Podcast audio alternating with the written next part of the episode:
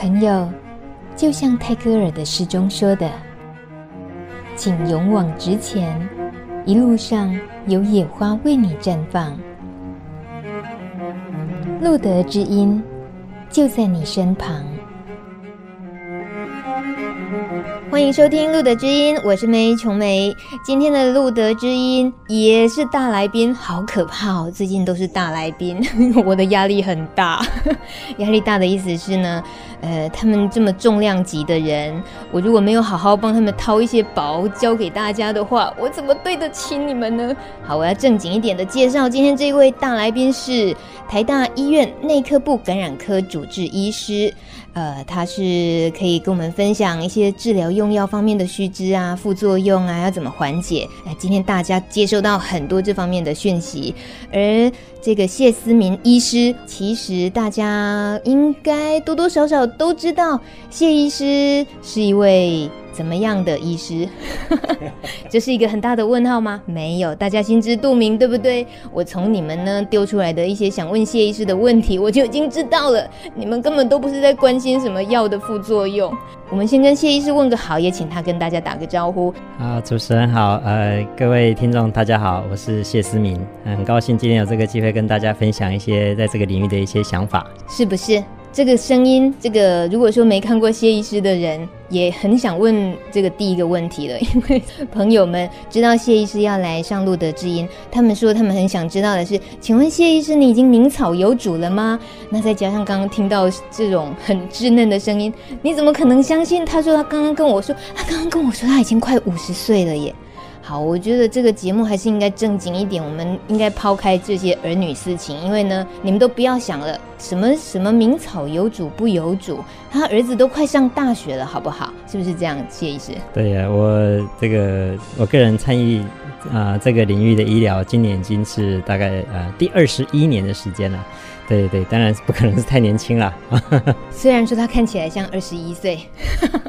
好，我们先说说医生，您在这呃最近对于您接触的病患呃这些经验里面，我们如果单纯从今天我们特别想呃跟大家聊一些用药的须知啦、副作用这方面，最近有没有比较突出的一些状况让您印象比较深刻的？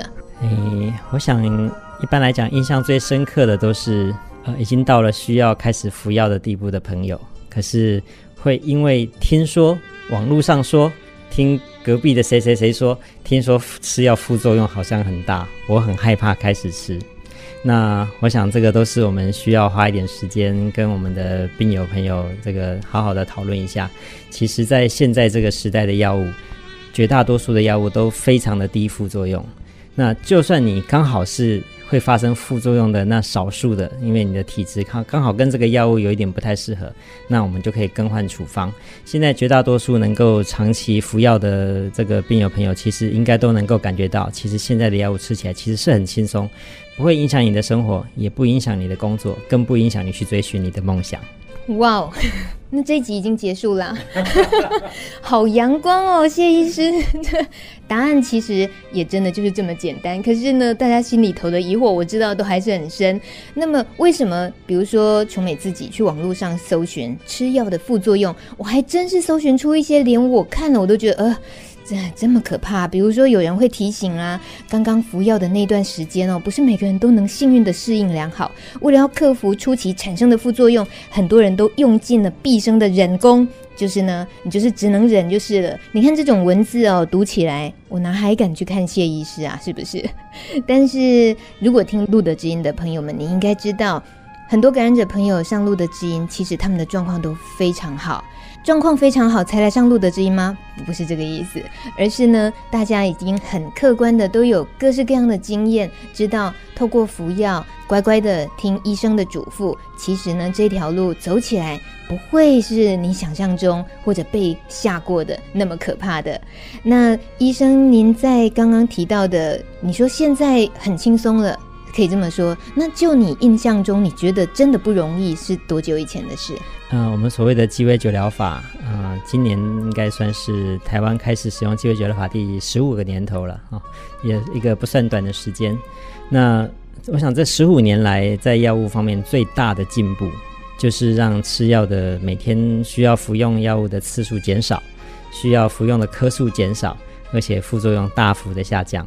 其实这些药物每一个药刚上市，我们自己都会吃过，呵 呵都还会尝试吃一段时间，因为我们为了要真正的去了解我们的病友吃这些药物的感受。对，那其实我们的同仁很多都会都都会试着做这样的事情。我们说百病成良医哈，很多人都说这个医生自己有时候自己感受过一些检查的痛苦、治疗的痛苦，能够感受患者的感觉啦。所以我觉得这个蛮重要。这个其实以前我们。呃，我们所谓的艾滋之父哈，我们台湾庄哲彦教授，他当年带领我们走这一行的时候，也都是鼓励我们要能够去感受患者的的痛楚啦。所以我们也知道说，其实早期刚开始那些七味酒疗法药物虽然有效，吃起来真的很辛苦，一天可能三次、四次、五次啊，一次可能六颗、八颗，甚至十颗都有哈。而且刚开始吃的前几天，都难免会有一些恶心、呕吐啦，这个失眠、头昏等等。那不过我们很明显的感觉到，在最近这五六年，这个这些新式的药物的上市，新式的组合，其实真的跟以前差得非常多。呃，我相信绝大多数的病友在服用处方，几乎不太感觉到有那种很需要很辛苦经历的适应期，基本上几乎都大多数都没有。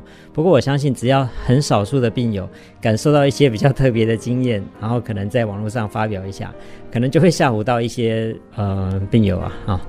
那其实绝大多数人的经验其实并不会这样，而且我们也常在讲强调，以前我们会说，药物得来不易，请你尽量忍耐，为了你自己的生命。现在我们都不用这样说了，你如果你吃药物有明显的副作用，你就跟你的医生讲，我们现在绝对有办法去找到一个让你能够很轻松去适应的组合，就怕你不跟你的医生讲。如果你好好的跟医生沟通一下，你现在吃的这个处方对你，不论是严重的副作用，或者是轻微的副作用，可是对你的生活造成一些困扰，这个其实都可以调整。怎么问题到了谢医师口中，听起来都太容易了，好像也不用问了。这个让我有点好奇的是，像谢医师您这样这么的了解艾滋领域，还有这些诊疗的这些历史，接触这些感染者朋友，这种医病关系从一开始到现在，有没有让你感触很深刻？就是你跟病人之间的那种关系，这些年下来有什么大的变化？呃，我其实我不太。不太好意思说什么医病关系啦，因为我觉得十五年前我也年轻，我很多病友也年轻。这个十五年下来，我很多的病友跟我一起 都步入中年。那我个人觉得这十五年来，我自己也很多的成长。我很多的成长是来自于呃我这些朋友给我的一些回馈，我从他们身上学到很多，他们也从我这边得到不少他们健康的资讯。那所以，不论是像说，呃，我很很有兴趣在摄影，或者是现在也有在尝试一些音乐创作等等，其实也都是我跟朋友们之间的一些火花。那我觉得这个是一个很很好的过程啊。所以我觉得，呃，不要害怕跟你的医生讲你的不舒服，或者你的期望，或者是你有什么困扰。我相信大多数从事这个领域的医师多半都是会有多一份呃愿意奉献，或者是多一份耐心。那所以我想。呃，多跟你的医师交朋友，也可以让你的医师得到一些成长，也也能够让你的治疗。你的这个终身治疗能够得到更好的一个结果，是不是 又变得好容易了？也不是什么医病关系，根本就是在交朋友而已。事情怎么都会被引导成这样子呢？希望大家这个阅听会觉得人生真的是充满希望啊！事情一点都不难。但是说到吃药哦，我们还是回归到就是让人会有点犹豫不前的。好，那不要说感染者朋友好了，就说我自己。我只要眼前出现一颗药，可能是感冒药，然后要我吞下那一颗，我的妈呀，真的是比要了我的命都接接近于那种难度了。因为，呃，可能心理障碍，然后再加上服药的自己的习惯，所以我可能会吞不下去，或者根本就是吐出来。吞一颗药需要用到两碗水之类的。那呃，当然，大家在对于使用艾滋药物的时候。要说顺从性做到了的话，那对于药物，呃，有几颗药每天要呃搭配的这个药物组合，这些其实也算是一些对于感染者朋友来讲是蛮辛苦、蛮需要努力的功课，对不对？对，我想就现在这个时代来讲，呃，鸡尾酒疗法非常有效。可是，我想病友最需要克服的问题，其实并不是副作用，而是开始去建立每天都要记得服药这个习惯。我我我倒觉得这个才是真正现在最大的困难啊。那不过，我想很重要的一点就是，呃，在刚开始服药的当次门诊或前一次，我们可能就会开始跟病友聊一聊，了解他的工作。他的生活方式啊，上到是需需不需要白天晚上轮值啦，或者需不需要长时间开车啦，或者是你的工作性质会不会需要操作高精密仪器，或者是爬到很高的地方去工作等等哈。那我们会针对这样子的啊，您的生活跟工作的性质、生活形态，来帮您设计您最适适合的吃法会是什么样的处方。那我想，经过这样子的一个设计，其实我相信我们大多数的病友要把药物去融入自然的融入在生活跟工作之中，应该不是那么困难。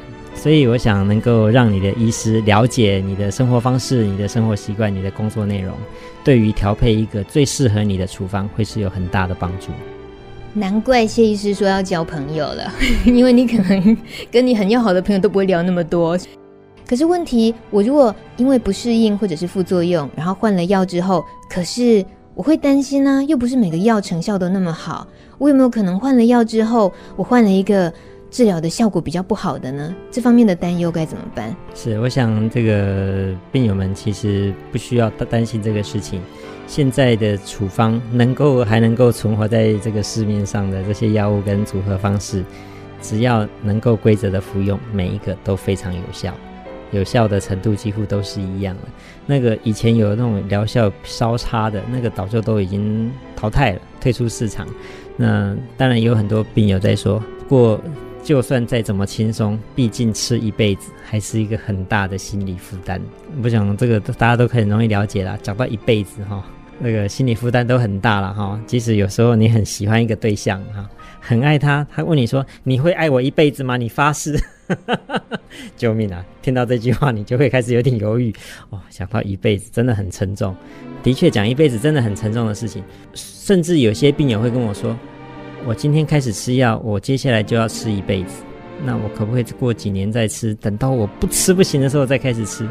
那我常常会告诉这些朋友，不要这样子拿你的健康开玩笑。需要开始吃就应该要开始吃，你不要去想一辈子的事情。其实。真的这个药物要吃一辈子吗？我个人是觉得不用。诶，为什么不用？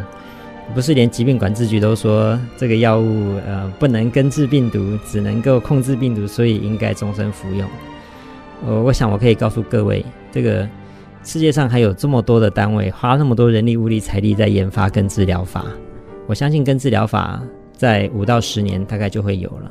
所以，这样的目前的鸡尾酒疗法虽然非常有效，它终究不是我们人类对抗艾滋病毒这场战争最后的答案呐、所以，现在如果已经到了需要吃药的地步，如果你的医生已经跟你说你的抵抗力已经不是那么理想，即使你还没有症状，可是你应该开始服药的话，希望你不要拒绝，好好的用这些药物来把你的抵抗力维持在最好的情况，让你的健康维持在最理想的状况。五到十年之后。你就可以有一个非常健康的身体，可以来接受这个根治疗法。如果你现在在逃避，万一在逃避的过程你发了病，抵抗力掉得更低了，将来根治五到十年之后的根治疗法，你可能没有机会接受，所以非常可惜。所以我非常鼓励各位不要担心药物的副作用，不要担心一辈子这么沉重的议题，不要想那么多。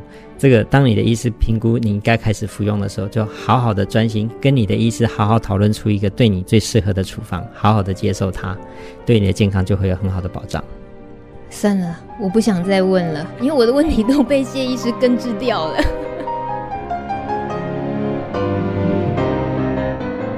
他是很乐观，也不只是乐观，他几乎是客观而且科学的说，五至十年是可以有可以根治的药的。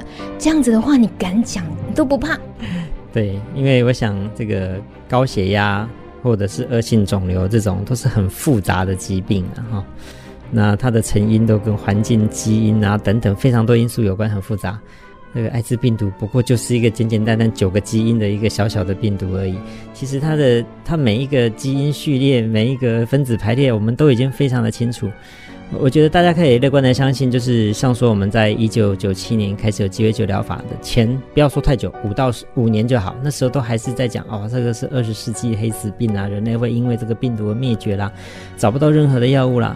诶，过了五年，鸡尾酒疗法就出来了，整个医疗就改观了。那不过刚开始的鸡尾酒疗法，大家还是觉得说哦，果然健康也有很大的代价，一天要吃这么多的药，要承受那么多副作用。再过个五到十年，现在我们的药物这么的简单，这个几乎不是我们刚开始做这一行的时候可以想象的。所以，呃，其实我们人类在这个领域的努力，都还是不遗余力。这个还是很多单位在花着很多的人力、物力、财力在努力的研发。最后，我想就请问谢医师一个题外话，在药物的治疗方面，就是这些用科学又客观的可以理解说，很值得。存着希望，因为很快我们可以有更好的方法。可是，在您接触艾滋的这个领域、医学领域这么久，十五年来到现在，真正这个台湾的艾滋感染族群，台湾人看待艾滋这件事情，就是我们撇开了今天的主题用药的这个部分，呃，如果是站在一个社会人士的想法立场来看，有您特别想要抒发的吗？嗯、呃，我想这个的确有感染到这个病毒，的确是个辛苦的过程。那的确，它背负着一些除了健康以外的许多的议题。嗯、其实我们有很多种，就像说，在美国当年也也曾经有像白人对黑人的歧视，或者像说我们黄种人在在西方国家也常常受到很多的打压啊。这个其实本来我们这个世界还是不完美的世界啦。这个彼此，呃，对于自己不一跟自己不一样的人，常常都还是抱着比较负面的看法。所以我觉得这个过程还是很辛苦。虽然说我们在医疗上面，觉得对于这个艾滋病毒感染，它其实已经有很相当不错的治疗方式。那只要能够好好的配合治疗。绝大多数的人都能够得到很好的控制，可以维持健康。不过，我想在社会上，在自己的心理上，还是有许多需要去承载的一些需要背负的许多的压力。那我想，这个呃，还好，我们现在有很多的。很棒的团体啊，就像路德 哈、这个提供给大家很多抒发的管道，或者是让大家互助的机会。那像说，呃，现在我们有很多团体会协助大家，如果像说你的权利或者相关人权方面有受到损害，或者是有不平的待遇，其实也有很多的团体愿意替我们发声。所以我我觉得这个很多人在努力，让我们这个社会变得更美好。我觉得这是一个很好很棒的现象。不过我们的确还有一段路要走。这一集呢，请大家搭配看着谢思明医师的大头照，你就会感觉到这个世界真的是充满希望的。谢谢谢医师。好，谢谢各位。